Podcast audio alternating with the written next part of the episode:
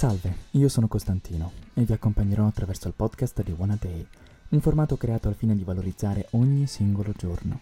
Sarò infatti la vostra guida dentro la storia grazie ad un oggetto molto particolare, l'almanacco, ovvero un calendario che associa ad ogni giorno un evento del passato. Sembra complesso, ma in realtà è molto semplice.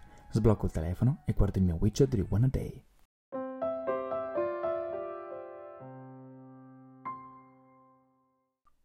Oggi è il primo giorno di primavera e leggo che 64 anni fa, quindi nel 1956, il 21 marzo, l'Oscar fu consegnato per la prima volta nella storia ad un'attrice italiana. La rosa tatuata, il dramma di una moglie devota che dopo la morte del suo amato scopre di essere stato a lungo tradita e schernita.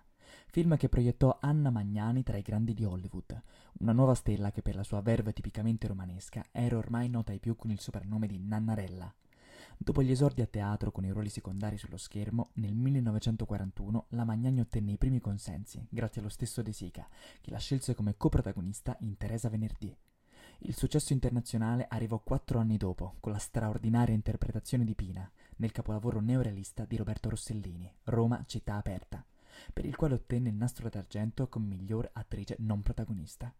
Il ruolo principale in Bellissima del grande Luchino Visconti le spalancò definitivamente le porte di Hollywood. A pensare per primo a lei fu lo sceneggiatore Tennessee Williams, popolarissimo negli USA per il dramma teatrale intitolato Un dram chiamato Desiderio, portato sullo schermo da Elia Kazan. Williams buttò giù la sceneggiatura di un film dal titolo La rosa tatuata, pensando alla star romana nel ruolo della protagonista.